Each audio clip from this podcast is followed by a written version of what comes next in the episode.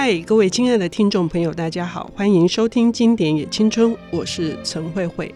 就像很多人喜欢战南北，也有非常多的理科跟文科之间的争论，特别是很爱提出这个文学无用论。但是阅读绝对是有用的。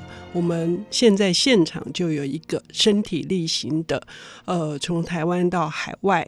呃，四处去致力于推广阅读，相信书的力量。同时，对于小说，他也提出了他想要带给孩子们的，或者是所有读者们的是，透过场景，透过这个事件来形成一种思辨。那我们今天邀请到的这位领读人，是我心目中。最热情、最无私的阅读推广人是丹凤高中的图书馆主任宋怡慧老师。慧慧姐，还有听众朋友，大家好。你最近出版的这个《用书托鲁的一生阅读术》哈，嗯，正是有二十种能力。呃，这种二十种能力里面，其中有一项是好奇探索力，一项是这个艺术美感力，还有挫折容忍力啊。我就不禁想到，这三个力都可以套用在你今天想要推的这本小说上面。对呀，就是《盐田儿女》，蔡淑芬老师这本书哈。我以前读起来当然是有感觉，但是现在年纪大了，就觉得感觉更好。你可不可以呃跟我们分享一下哈？这本书你想要带给听众朋友的是哪一些切入点？其实我很喜欢，就是他写那个细微景物的那一种。会让你的心有一种被撩动的那一种温暖的感觉，就是那个景物，其实就有点像我小时候我的那个呃农村的那些景致，就是你不去回首，你好像不会去感觉那是一种乡愁，那是一种对于故乡的眷恋。那我觉得三十几岁的蔡淑芬老师，她在写这个呃盐田儿女的时候，我觉得她有要企图去完成一个地狱那个呃七股对那个地狱，然后还有就是那一群人小小的那个社会中的某一个专门在劳动，就是为了这个盐田。然后最后因为工业化而迁徙的这个很让我们现在很难想象的一些样态，然后去透过他为什么要写这个小说，是说他很担心，呃，这个七股后来盖了机场，然后他一定要快点帮他保存当时他所看到的，然后他收集到的所有资料，包括他去访问那些耆老。我觉得这种写作的这种初心让我非常的感动，就是说。有一个人，他很担心母土的故事、母土的呃人物的生活被忘记了，嗯，所以他逼自己写出来。他说他曾经在写的时候都失眠，然后都一直在思考无法突破的某些小说情节。嗯，我就会觉得说，哇，小说家这种对于作品的那一种专注跟用心，这真的是让我们现代书写的人其实应该要放在心里的热情。嗯。他其中有一段话，就是这本书二十周年，嗯、今年已经二十五年。他的自序里面有提到说，嗯、我们人可能有万千的据点，可是蓦然回首，那个真正的永远盘踞在心里面的，还是那个最初的故乡。哈、嗯，呃，每次看到这句话，我就会起鸡皮疙瘩。尤其是，嗯，相对于怡慧老师上一集节目带来的这个“千江有水千江月”，嗯，是一个就是比较富裕的一个大家族的故事。盐田儿女这个故事真的是，我要说是悲苦吗？我有时我要说悲惨吗？可是你刚刚又讲它是温暖，那如果说这确实是一个。很困窘的一个环境，挣扎求生的故事。嗯，那为什么那里面还有这么大的带来一种？像太阳一般的那种热能，我觉得劳动阶级其实都非常辛苦，嗯、尤其那种辛苦是他付出跟他所得其实是不成比例的，所以我们在读的时候会觉得难过。嗯、就说有时候你觉得这么努力的活着，只是为了赚取这么微薄的，就是反馈。可是我觉得他都没有放弃，没有服输，又又让你感觉到很温暖。你会有一种被激励，说：“那你抱怨什么？你真的比人家好太多了。你你应该要感恩珍惜。”所以，他这个这些劳动阶级的妇女，然后那一些所搭乘的那种很纯美的那个盐田风光，就形成了一种让你心里觉得。有点悲伤，可是又又不想放弃希望的那一种那种基调。嗯，对，这个书是就是已经解严之后的，九四九五年左右的作品嘛，哈、嗯，就集结成书。有一个很大的特色是说，这里的女性，对书中的女性，呃，完全是个强者。即使是病弱的，他也是极度的剽悍。对，一慧老师跟我们讲一下大概故事的梗概好吗？她其实是很简单，就是一个女主角明月，她其实有一个青梅竹马的这个大方男友。我我觉得这个名字也让我觉得非常有趣。可是明月就是要大方，就是入他们家就是要遭罪啦。嗯，他打死都不要，那不要就真的只能就是去找一个可以做这件事情的爱赌博的，一辈子都在赌的老公。所以这种婚姻就让其实女主角一生其实都蛮坎坷的。嗯，然后她有几次其实可翻身，可是都没有翻成。然后没有翻成呢，可是你又觉得说她内心又更坚毅了，包括她保守那个秘密。嗯，她的女儿其实不是她老公生的，那老公又异常的爱这个女儿，异常的疼爱她，然后她又因为这样而对她的先生有了一种感恩之心。所以我在看这一段的时候，我觉得，诶，她的这种对于自己的这种情绪情爱，她是有自己主宰的意思，她是有想法的人。但是她跟大方的这个错过，我也会觉得说。这淑芬是想想写宿命论嘛？就是说，其实即便再一次的见面，他还是无能为力去翻转他自己的人生。其实他们都有机会。嗯，这个是指明月他成长以后，对他自己因为家境的关系而不得不接纳这个婚姻。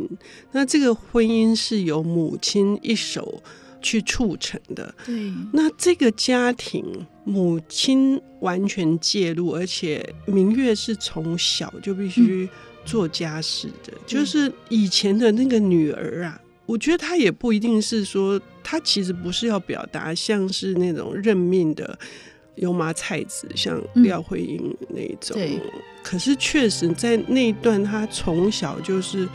受到的这种对待，嗯、我都觉得非常不忍心的。对，嗯，我会觉得他让我一直在想一件事情，就是其实为难女儿的，通常都是爱她的母亲。嗯，那其实这种母爱，其实不是真正的，就是。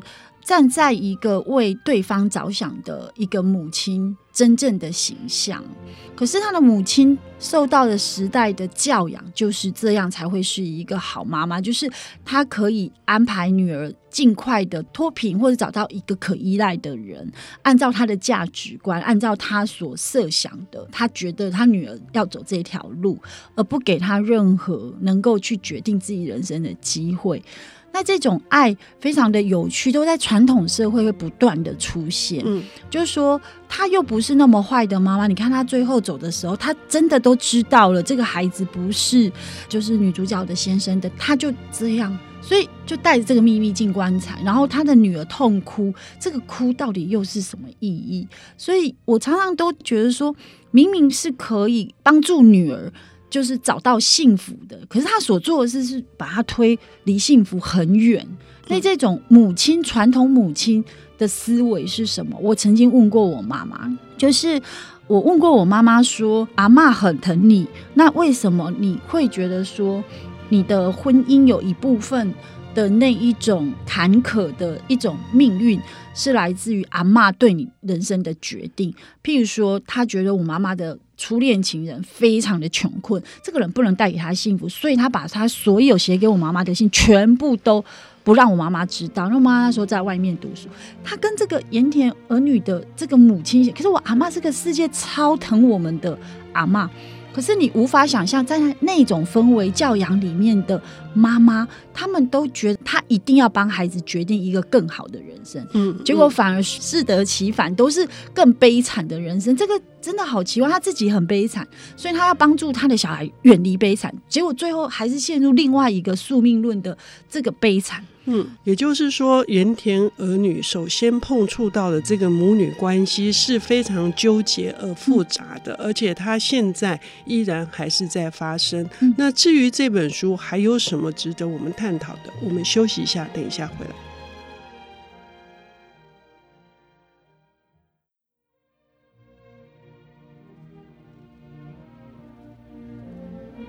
欢迎回到 IC 之音经典也青春节目，我是陈慧慧。我们邀请到的领读人是丹凤高中图书馆主任，同时也是刚出版了一本《用书托鲁的一生阅读术》，在校园里面引起广大回响，也是呢我心目中最好的。台湾以及延烧到海外的阅读推广大使宋怡慧老师，怡慧老师今天带来的这一本是蔡淑芬的《盐田儿女》啊。我们上半段节目谈到了这个母亲基于爱女儿的这样的心态，而希望安排女儿有一个更好的婚姻，希望她能够脱离自己原先的命运的道路。可是最终呢，因为介入，因为干涉，因为求好，可是反而可能适得其反。哈，这件事情还在发生。那么，我觉得这是蔡淑芬很描写的很真实又动人之处。对，嗯，那么这个女儿她已经进入了这一段婚姻呢，她跟她丈夫之间似乎也是，似乎也没有绝对的恨。这件事情也是很真实的。对。其实这就是彼此在没有真爱的这种基础下，一定会产生的一个样态。其实你真心爱一个人，你就会期待他能够反馈你真实的对待。可是我的观察是，这个婚姻如果并不是在于真爱的基石下，他们对对方的那一种很多的这种所求。就是不管是真实情爱，或者是现实的一种反馈，都很低。我在这个小说的感觉是这样：他因为不爱他，所以他也不奢求这个人能够给他什么样情爱真实的滋润，他没有把这个放在他的身上。然后，呃，他的生活不能给他太好的这种支持，他也没有觉得说，嗯，我要去生气你或者什么。他一直留有的是遗憾，他的大方。不能够成为他生命的这种可以陪伴他走下去，他都还在怀想着他的这个旧爱，他没有走出来。嗯，可是就具体的呃现实生活里面，这个丈夫真的为她带来太多的困扰，不幸。对这种赌债，呃，甚至为了他去做工，为了生活，做工本身就是他还遭受到邻里的这个白眼歧视，因为到处欠钱嘛，最后不得不离开他的家乡。哎，可是他居然还是能够选择是原谅嘛，就是还是继续，因为蔡淑芬所描写的这个先生庆生，他又是一个好爸爸，因为他疼女儿。而且他疼他，他的不是自己亲生女儿的女儿。我我觉得这一段也让我觉得很有趣，诶，就是说，嗯，他生命的一个他爱的男人，一个他不爱的先生，同时对他的这个女儿都投以很大的这种喜爱跟关心。然后，刚刚慧慧姐讲的东西，我其实在我阅读的时候，我真的有去思考这件事。那我有去想过，就是说。为什么先生那么坏？可是他没有离开，因为他的离开只是下一个他不安全的一个开始。他不敢想象他能够决定离开之后他会更好，或是更不好。那你看哦，乡里对他的这一些，先生对他这些，他有一个原罪是来自于母亲错误的决定，并不是他的决定。如果今天他自己决定了，他没有翻身，没有成功。那他又怎么去看待他这一段人生？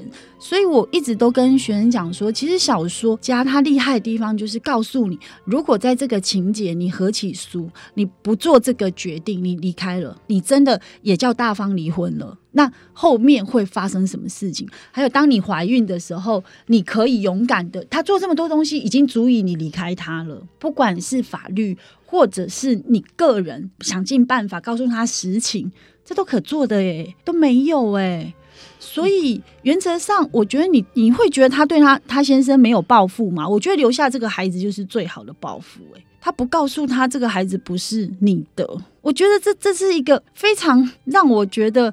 好可怕哦！如如果你真的不爱这个人了，你怎么会把你最爱的人的孩子留在这个人的身边？呃，也就是说，嗯、呃，在读这本书的时候，哈，你会为明月的遭遇，他也饱受暴力，就家暴，嗯、是，呃，你会为他抱屈。可是，当明月就是透过作者的描写，当明月决定。呃，要继续为这个家的完整而努力的时候，嗯、明月给自己找理由，呃，你好像又可以接受，又好像可以接受说，明月的这样子的委曲求全。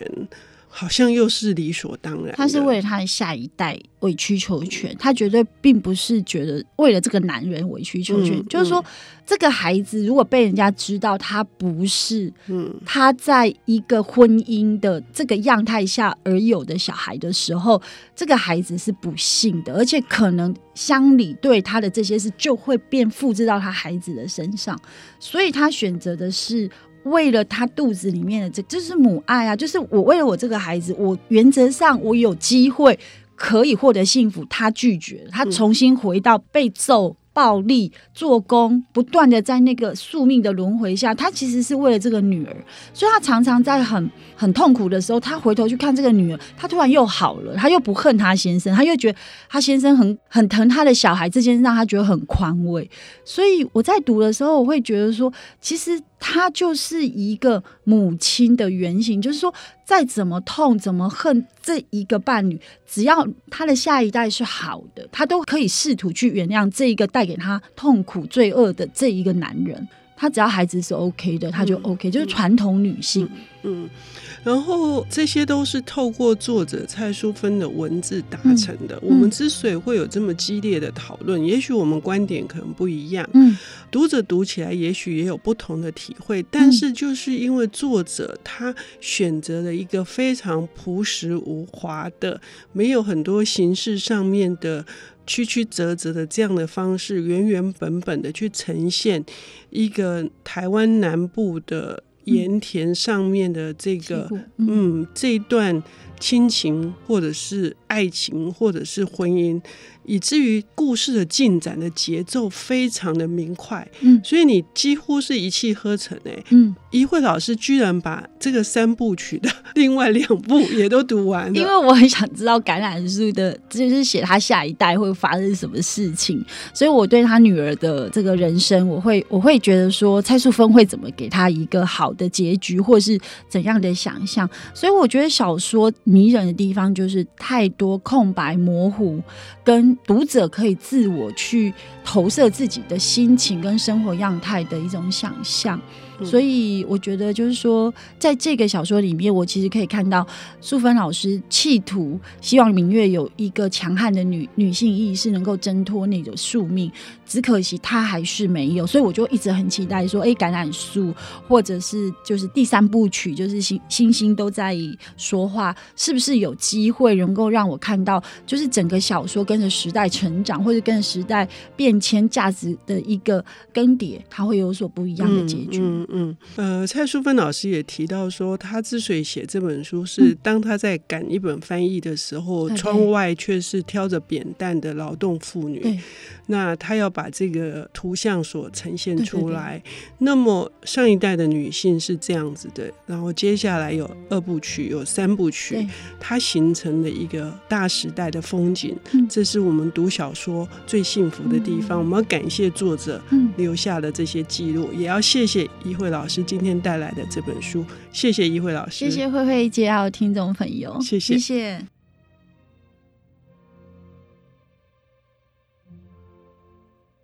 本节目由 IC 之音与瑞木读墨电子书联合制播，《经典也青春》与您分享跨越时空的智慧想念。